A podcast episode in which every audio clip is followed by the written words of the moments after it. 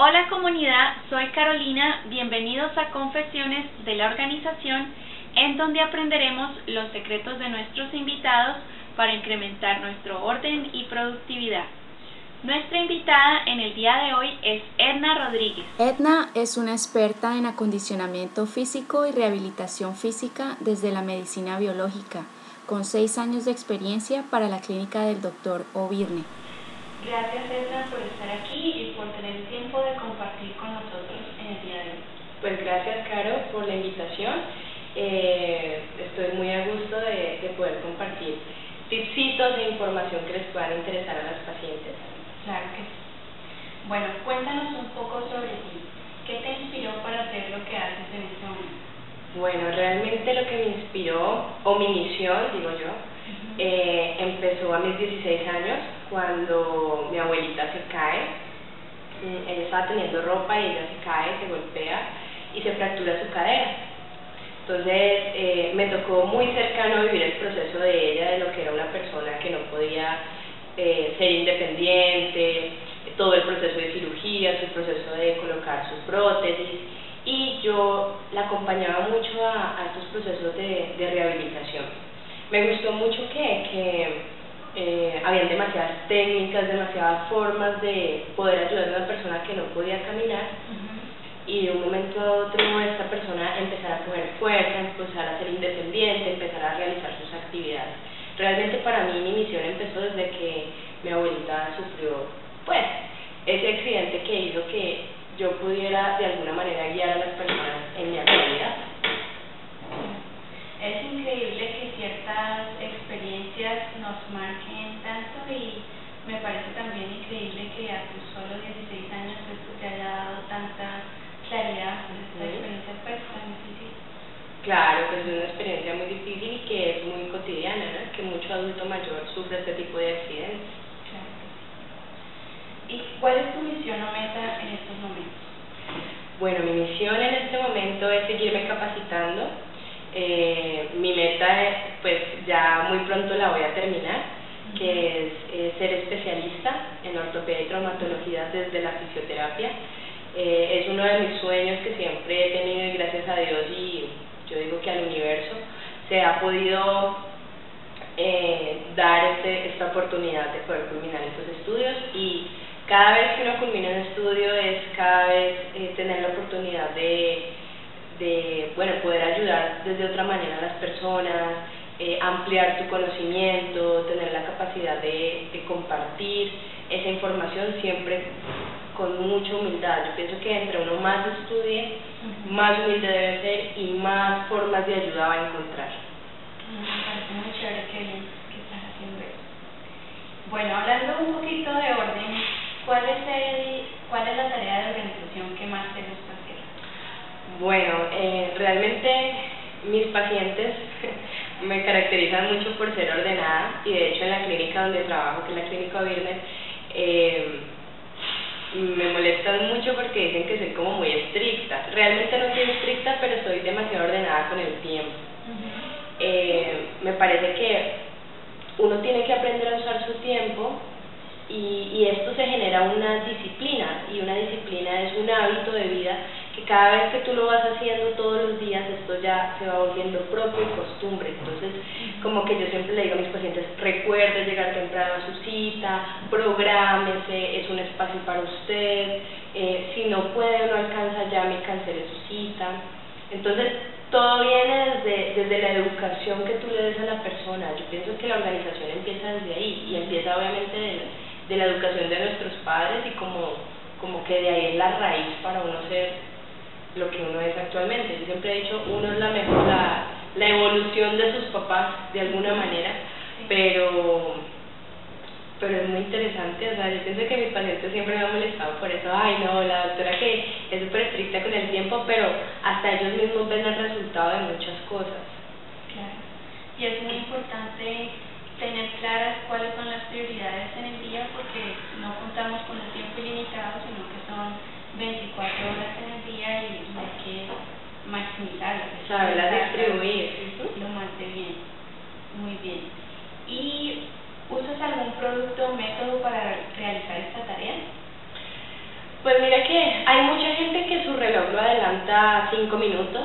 Eh, en mi caso no, en mi caso yo pienso que la organización va de la mano también con la pasión que tú tengas de hacer las cosas. Entonces, eh, yo siempre le digo a, a, a, las personas, si usted quiere hacer algo, pues usted busca la manera, busca el tiempo, busca el espacio para, para hacerlo, ¿no? Entonces, eh, pienso que más que herramienta es como una, una voluntad de uno de, de realizar las cosas. Claro que sí. Bueno, y puedes compartir con nosotros algo que hayas aprendido, puede ser de organización o de productividad, digamos que por tus padres o por tus. Bueno, mis papás alguna vez me dijeron que yo siempre hiciera lo que a mí me haría feliz. Realmente, pues, suena como muy como muy repetitivo, pero realmente pues como mi carrera es lo que me apasiona, entonces eso hizo que muchas cosas hicieran en mí eh, ser una persona mucho más organizada. Entonces mis padres empezaron desde ahí me dijeron, lo que a ti te gusta hacer es esmérate, sé ordenada, organiza tus ideas, organiza tus disciplinas, eh, enseña a la gente de que no es bueno hacer lo que no le gusta a uno, que hay veces que toca por circunstancias, ¿cierto? Pero realmente eso no le trae felicidad, entonces haces las cosas por hacerlas. Entonces yo pienso que la organización empieza desde lo que te decía, desde la educación de los padres, implicándole a los hijos la importancia de, de su capacidad de hacer cosas. De, de hecho en los colegios a nosotros nos enseñan la parte de organización, pero nos vuelven como muy cuadriculados a veces. O sea, uno tiene que tener una disciplina, pero también tiene que ser un poquito flexible con uno mismo. Y a veces todos pensamos igual, todos hacemos lo mismo. Entonces hay veces que es bueno uno como sacudirse y salirse un poquito de ese esquema, sin olvidar que hay unos principios y hay unos límites sobre, sus, sobre su vida. ¿sí? Pero todo empieza desde la formación de los papás y yo pienso que empieza desde que tú hagas algo que te apasione. De ahí empieza la organización de uno pues qué bonita enseñanza por parte de tus padres porque pues te hace ser feliz, que es lo que en últimas eh, pues estamos aquí en esta vida para ser felices. Exacto, nacimos para ser felices. ¿Y cuál es la tarea de organización que menos te gusta hacer? Pues va a sonar chistoso, pero yo nunca pude tender la cama. O sea, no pude, o sea, eso fue como que me dejaban la trampita, me decían, esta tienda la cama, Edna, no sé qué, pero ha sido una de las tareas que estoy haciendo el propósito porque ya, pues ya da vergüenza, pues, que la cama es tendida. Pero es una, es, empieza desde ahí, o sea, uno tiene que ser organizado desde que se levanta. Y chistosamente, esas, confieso que esa es una de las tareas que no he podido hacer, pero estamos en proceso de, de mejorarlo. Bueno, yo sí, eh, no es que la haga tampoco todos los días, pero sí me levanto a atenderla, porque lo siento como el primer logro del día, como que bueno, ya, ya he hecho una tarea. Exacto, pero en cambio a mí me encanta dejarlo así, o sea, es una cosa como que si cuadro algo yo digo no, no soy, o sea, pero es algo, por eso te digo que es un proceso de aprendizaje y que hay que hacerlo. ¿Y qué les recomendarías a nuestros seguidores que hicieran para mantener una buena condición física a lo largo de su vida? Bueno, primero, como, como te comentaba Carito, lo más importante de una persona para tener una condición física buena es realmente realizar una valoración física. Te comentaba eso porque a mí me parece que ese es el principio de todo, que una persona capacitada te pueda decir, mira, vos tenés estas capacidades, vamos a fortalecer esto, tu postura está en esta manera. ¿Te molesta que algo se desorganice? Digamos, algo que siempre te gusta que esté ordenado. Por ejemplo, a los pintores no les gusta que les toquen sus pinceles. Bueno, claro, pues realmente me molesta mucho y eso es algo como instintivo. Si alguien llega y coge mis cosas, yo automáticamente como que, ay, porque está la teoría de que nadie cuida mis cosas como yo.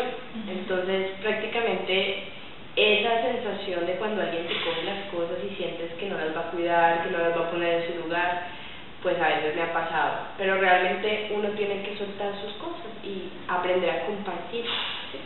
básicamente. Bueno, te entiendo porque eh, lugares en los que uno ha trabajado tiene que pues compartir el espacio con los demás. Sin embargo, es bueno que si uno está compartiendo este espacio y va a tomar alguna artículo de alguien, le pida permiso para, pues, para que todo el mundo se trate con respeto en el, tanto en la casa como en, en, los, en las empresas. Pero entonces sí, sí te entiendo. bueno, me gustaría que nos hablaras un poco sobre cómo manejas tus citas y tu agenda. ¿Lo haces de manera digital o, o tienes una agenda? Bueno, realmente tengo, cuento con una secretaria muy linda. Ella es la que se encarga de llamar los pacientes el día anterior a su cita. Eh, todo se maneja a nivel digital. Tengo la oportunidad de ver el, la, el día anterior las personas que voy a consultar o que van a venir y organizar de acuerdo a su terapia los implementos que esta persona necesita. Entonces, eh, sí tengo la oportunidad de, de ser como muy organizada en ese aspecto. O sea que te preparas el día como anterior para el próximo día para saber, qué es lo que se va a... Igual, uno, por más de que tenga sus, sus planes totalmente listos, pues llega la persona y de pronto viene con otro dolor o con otra, entonces obviamente pues eso se debe modificar. Pero pienso que siempre uno tiene que tener un plan de atención eh, y dependiendo también de lo que uno se va a encontrar cuando la persona venga a consulta, ¿no? Claro. Eh, ¿Cómo defines la medicina biológica? ¿Qué es la medicina biológica? Bueno, la medicina biológica se encarga del estudio de la enfermedad, más que todo de la causa, porque realmente el cuerpo siempre se autorregula de alguna manera, tenemos esa posibilidad, pero eh, tiene varios factores. Está el factor emocional, el factor físico, odontológico, ¿sí? el factor nutricional que es demasiado importante, el factor de sueño del paciente que tanto duerme eh, y muchas más herramientas para poder abordar al paciente de manera muy integral. Nosotros nunca nos alejamos de la medicina convencional porque me parece que esa medicina se creó por alguna razón eh, y se respeta mucho pero siempre buscamos el, el, acoger al paciente, el escucharlo. O sea, yo he tenido pacientes que solamente con escucharlos el paciente se mejora. Es algo como mágico. No quiere decir que la persona se invente el dolor ni que estoy haciendo reemplazo de un psicólogo, porque el psicólogo tiene su función y yo tengo mi función. Pero hay veces que la emoción y la parte física juegan un papel muy importante y van muy juntas. Entonces hay que tenerlo en cuenta. Qué bien eh, ¿cómo ayudas a las personas a rehabilitarse? Eh, tengo la posibilidad de contar con tiempo para, para poder atender, verle la causa, qué, qué expectativas tiene el paciente al momento de llegar a la consulta con uno. eh, y uno se encuentra muchas cosas. Por ejemplo, los diagnósticos ahora muy común de fibromialgia. Se da uno cuenta de que son, claro, son, son muchas el paciente es muy sensible, siente que nadie le cree, siente que él se inventa el dolor porque prácticamente, o lo mandan a un psicólogo para que se acostumbre al dolor. Y realmente la oportunidad de tener al paciente, de guiarlo, de mostrarle, de decirle, mire, eh, hay muchas formas de poder atenderlo, hay muchas formas de, de, de buscarle solución. A veces el paciente necesita como ese consuelo, no consuelo, como ese apoyo y esa guía que uno tiene que brindarle no ser uno tan apático con el paciente, como tan, tan lejano. Claro, muy bueno. ¿Y cómo manejas el estrés? Digamos, cuando algo no te sale bien o como que no quedó perfecto o no sé. Bueno, mira que yo siempre, y va a sonar chistoso y va a sonar cliché, pero yo siempre sonrío. O sea, casualmente todos los días, y el día, claro que también conocí mi lado oscuro, todos tenemos un lado negro, pero hay días buenos y hay días malos, pero yo pienso que los días malos algún aprendizaje o transformación trae en ti. O sea, pienso que, que de todos los, los días, ningún día se repite, entonces vos tenés 24 horas para ser feliz, 24 horas para buscarle solución a lo que tenés. Si no la encontraste en esos 24 horas, bueno, tienes la oportunidad de tener otro día para resolverlo. Y así, y así vos vas viendo, perdón, todos los días vas viendo... Mmm, esa oportunidad, cuando te empiezas a ver la oportunidad, la vida desde ese, desde ese punto de vista, milagros aparecen en tu vida, o sea, es algo como mágico, como que tú atraes eso, pero si yo todo el día digo, este día fue malo, no sé qué, y mi actitud y mi estado de ánimo es malo, y, y todo lo veo como gris, pues más gente gris se va a arrimar a vos. Entonces, siempre es buscar ese lado optimista de, de la situación. Muy buena reflexión, así que ante cualquier eh, problema, sonreír y con esto se busca como llenarte de esperanza y, de, y con eso te generan ideas para ir solucionando eh, lo que tengas que solucionar. Aparte de todo lo que has logrado, ¿en qué otros proyectos estás trabajando en este momento? Bueno, ahorita estoy en mi proyecto de, de, de irme para México. eh, es como mi proyecto de vida y mi sueño. Eh, voy a terminar mi especialización allá. Eh, me voy un mes y medio, voy a conocer un nuevo país y cultura. Entonces, ese es- en este momento ese es como mi camino. Estoy muy, muy agradecida por todas las oportunidades que Dios me da y todos los días me la da. Eh, y nada, ahorita ese es como mi, mi rumbo a seguir, seguir preparándome, seguir guiándome, seguir ayudando a la gente. Pienso que cuando tú ya encuentras eh, lo que te gusta, de ahí en adelante todo es, yo digo que todo es triunfo. Con esto vas a poder ayudar a más personas, así que entre más puedas ayudar, como que también vas viendo el progreso, Claro. el crecimiento, así que me parece excelente tu idea. ¿Dónde te podemos encontrar en internet? Mira, nosotros en la clínica contamos con una página que se llama la Clínica Ovirle. Ellos tienen un staff de profesionales, ahí aparece la descripción mía y vamos a tener la oportunidad de agendar citas por allí. Entonces, nada, pues los invito a que vean el video, los invito a que comenten, a que se metan, a que investiguen un poquito, a que miren la fisioterapia desde otro punto de vista. O sea, siempre invito a, a- a los pacientes a que vean la fisioterapia desde el punto de vista, me van a respetar muchos colegas, pero que no se vuelva una terapia de medios físicos, de calor frío y corriente, o sea, no, yo. De hecho, eso lo he venido trabajando muchísimo, de cambiar ese paradigma, de que ver que el cuerpo responde a las emociones, de que ver que nosotros tenemos la oportunidad de buscarle solución a nuestros dolores, de buscar ayuda, pero siempre con un profesional que te brinde el tiempo necesario para que tú te puedas que tú puedas salir adelante.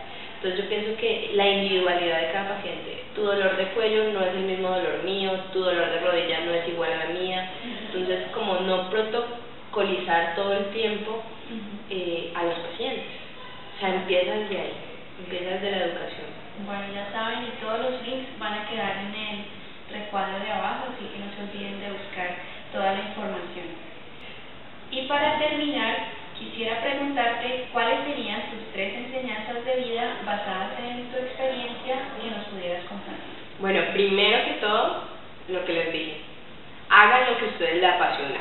O sea, definitivamente es lo mejor que uno puede hacer en la vida, hacer lo que a uno le gusta. Segundo tip, siempre, siempre, o sea, siempre sueñen. O sea, yo pienso que a nosotros nos de- debieron educar para soñar, soñar con tren de aterrizaje. Eso lo aprendí en, con Papá Jaime, de hecho es uno de los, de los maestros, digo yo, que lo pone uno a la vida para aprender muchas cosas. Y, y siempre es tu mejor esfuerzo en lo que hagas, o sea, yo digo que cuando uno le quita la ansiedad a las cosas, cuando uno le quita como, como que cuando usted disfruta las cosas, todo, todo es perfecto, todo es perfecto para usted. De hecho, obviamente el primer tip de todo es que tengas organización en tu vida, ¿no? pero todo va enraizado de lo que de lo que tú creas, de lo que tú sueñas, porque si no, si tú no sueñas, no sabes, haces la vida como tan rutinaria que no le encuentras la magia a las cosas. Entonces yo pienso que esa es una de las cosas, siempre es tu mejor esfuerzo, siempre hazlo bien, ¿sí? No siempre salen bien las cosas, pero algo tienes que aprender si no te salió y si no te salió la primera vez, te sale la segunda vez. La perseverancia es una de las cosas más mágicas del mundo y, y yo pienso que esa es la primera invitación de, de, de todo. Y siempre, siempre, yo siempre le digo a las mujeres, no solo a las mujeres, a los hombres también, yo les digo, mire, la vanidad de una persona no está en lo físico, está en su mente. O sea, ahí usted no le va a aplicar botox, ahí no le va a poner prótesis, o sea, expandan su mente, lean, eh, aprendan cosas. Eh, si les gusta algo, investigue. Si usted tiene el perfil de una persona que le gusta, siga a esa persona. Eh, mm, amplíe conocimiento. Eso es importantísimo. Digo que la, conciencia o, o el poder del conocimiento, eso no lo tiene cualquiera. De hecho, yo admiro mucho al doctor Oviedas por esa razón, porque es un señor investigador y es como mi, mi, mi modelo. Digo, todos los días yo quiero leer, todos los días salen cosas nuevas, ¿sí? Que tienes que enfocarte en lo que te gusta, ¿sí? Porque si no haces muchas cosas y nunca te centras en lo que te gusta. Pero eso es lo más importante, yo pienso que, bueno, ya di como más de tres tips, pero, pero es lo más importante de todo, es hacer lo que a uno le agrada. Bueno, muy buenas estas enseñanzas, me encantan. Gracias eh, de nuevo por estar aquí. Eres eh, una fisioterapeuta excelente y como persona de una alta calidez, así que también eso te lo, se lo transmites, sé que te lo transmites a tus pacientes y, y pues te doy, o sea, te aplaudo por eso porque porque sí, se, sí lo sientes, tus pacientes sí lo sienten. Bueno, muchísimas gracias. Eh, la idea es que obviamente tengan la oportunidad de conocer eh, todo lo que nosotros hacemos día a día, ¿sí?